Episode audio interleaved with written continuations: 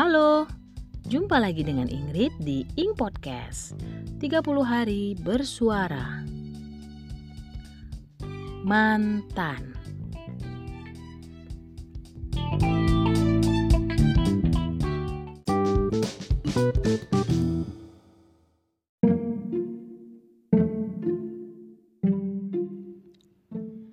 Kisah mantan apa yang terlintas di kepala kamu? Masih ingat cerita viral tentang mantan pacar yang menghadiri pernikahan mantan kekasihnya? Tapi mirisnya sang kekasih atau lebih tepatnya sang mantan yang notabene sedang merayakan hari bahagianya malah justru menangis histeris. Tak terbendung tangisannya hingga hampir pingsan. Wow, segitunya ya. Banyak orang bilang jatuh cinta berjuta rasanya. Sebuah kalimat yang menggambarkan bagaimana perasaan orang saat jatuh cinta. Saat kamu jatuh cinta, semua rela dilakukan untuk bisa membahagiakan pujaan hati. Terkadang, tanpa mempertimbangkan akal sehat dan emosi, cinta seakan membuat buta. Dan itu menggambarkan cinta sebagai ilusi positif seperti candu dan mampu membuat orang jadi lebih sehat. Saat kamu sudah serius dengan pasangan, ada keinginan untuk melanjutkan hubungan ke jenjang yang lebih serius. Keinginan untuk menikah dan memiliki anak, hidup bahagia bersama selamanya telah ada dalam bayangan. Kalau berjodoh, maka semua itu bisa terjadi. Kalau tidak, kamu harus menerima nasib putus dari pujaan hati. Mengakhiri hubungan memang tidak mudah dari pujaan hati berubah jadi mantan. Namanya putus cinta pastinya sangat sedih. Sakit hati begitu menyakitkan, membuatmu jadi kalang kabut. Hidup seakan tak berarti saat mengingat mantan terindah. Sosok dirinya yang selama ini ada untukmu, hadir menemani di kala senang maupun duka, sudah menghilang. Peribahasa pun muncul. Hidup segan, mati tak mau. Mungkin itu yang dirasakan oleh orang patah hati. Nah, kamu yang masih sering memikirkan mantan dan ingin memperlihatkan perasaan yang terdalam, tak ada salahnya untuk membaca kata-kata sedih. Kamu juga bisa mengirimkan kata-kata sedih ini kepada mantan apabila masih ada rasa untuk memulai hubungan lagi. Orang bersedih akan selalu mencari sesuatu hal yang berkaitan dengan kesedihannya. Salah satu curahan hati bisa disampaikan lewat kata-kata sedih yang beredar di media sosial. Anehnya, banyak yang gak malu-malu membeberkan semua kesedihan atau cerita privat dengan sang mantan. Hmm, cinta emang buta. Paling tidak membuat buta hati, buta rasa. Kalau kita menyebut kata mantan, pasti yang terlintas di kepala kita adalah tentang mantan kekasih, mantan pacar, atau semua yang berhubungan dengan percintaan antar gender. Tapi, pernah nggak sih terlintas tentang mantan-mantan yang lain? Seperti mantan guru misalnya, walau sebenarnya tak ada kata mantan untuk guru ya. Sekali dia menjadi guru kita, maka tetaplah dia akan menjadi guru kita. Mungkin yang dimaksud adalah yang dulunya berprofesi jadi guru, kemudian sekarang tidak lagi berprofesi guru. Begitu kali ya. Atau mantan untuk profesi-profesi yang lain misalnya. Seperti mantan karyawan, mantan penyanyi, mantan artis, atau mungkin mantan atlet Ngomong-ngomong soal mantan atlet, banyak ya kita mendengar beragam kisah tentangnya. Beberapa di antaranya yang pernah kita dengar memiliki kisah yang menyenangkan atau membahagiakan. Seperti misalnya pasangan mantan pebulu tangkis Susi Susanti dan Alan Budi Kusuma. Mereka adalah dua orang mantan profesi yang sama, yaitu atlet bulu tangkis, yang akhirnya menikah dan hidup berbahagia hingga kini. Kehidupannya pun nampaknya baik-baik saja, bahkan cenderung mapan. Seperti itulah ceritanya yang sering kita dengar. Tapi tak sedikit juga mantan atlet yang memiliki nasib kurang beruntung seperti mereka. Dari beberapa sumber kita dapati beberapa mantan atlet yang kini hidup kurang beruntung atau lebih tepatnya hidup miskin dari segi finansial.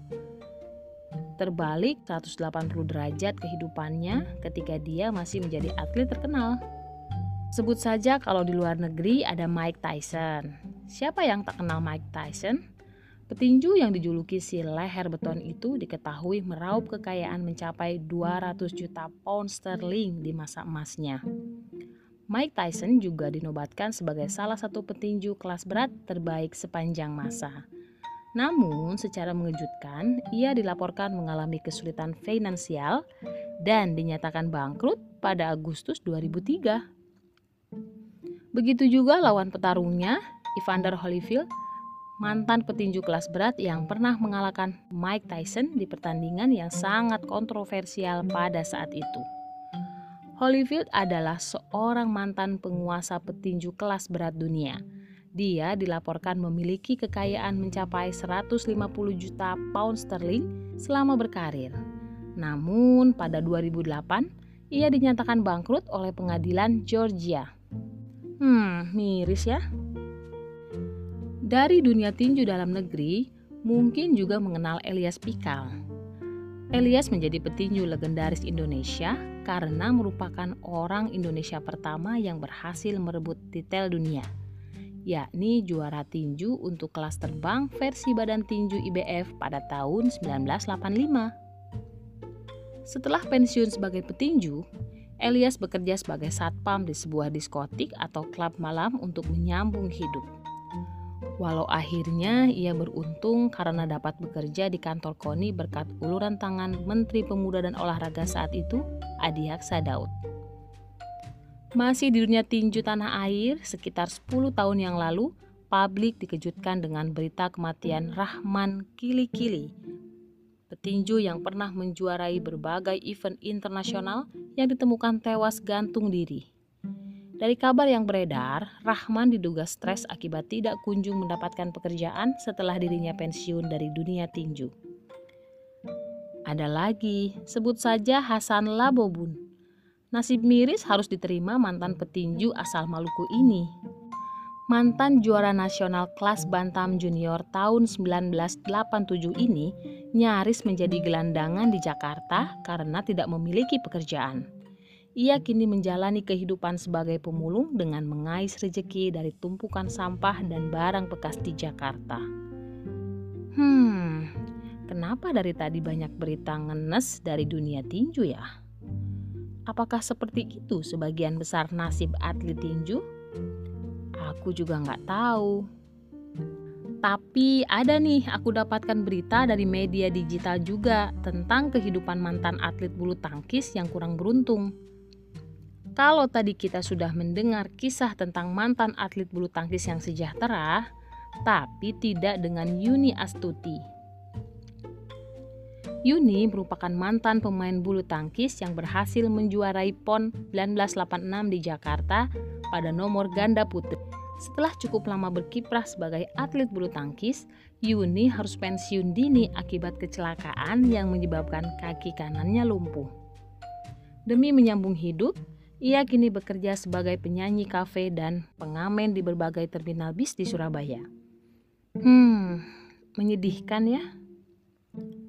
Prestasi olahraga dapat memberikan kesan yang baik bagi Indonesia di mata dunia. Maka sudah seharusnya negara memperhatikan kesejahteraan para atlet, khususnya yang sudah pensiun. Jaminan kesejahteraan yang baik juga merupakan salah satu upaya untuk dapat menghasilkan atlet-atlet yang tangguh. Sehingga ke depannya Indonesia akan terus mencetak prestasi olahraga yang gemilang. Bukan begitu, smart listener?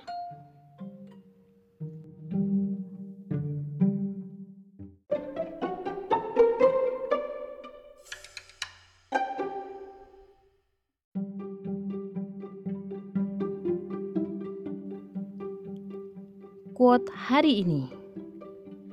Bangsa yang besar adalah bangsa yang menghormati jasa pahlawannya. Kata Insinyur Soekarno, Presiden pertama Indonesia.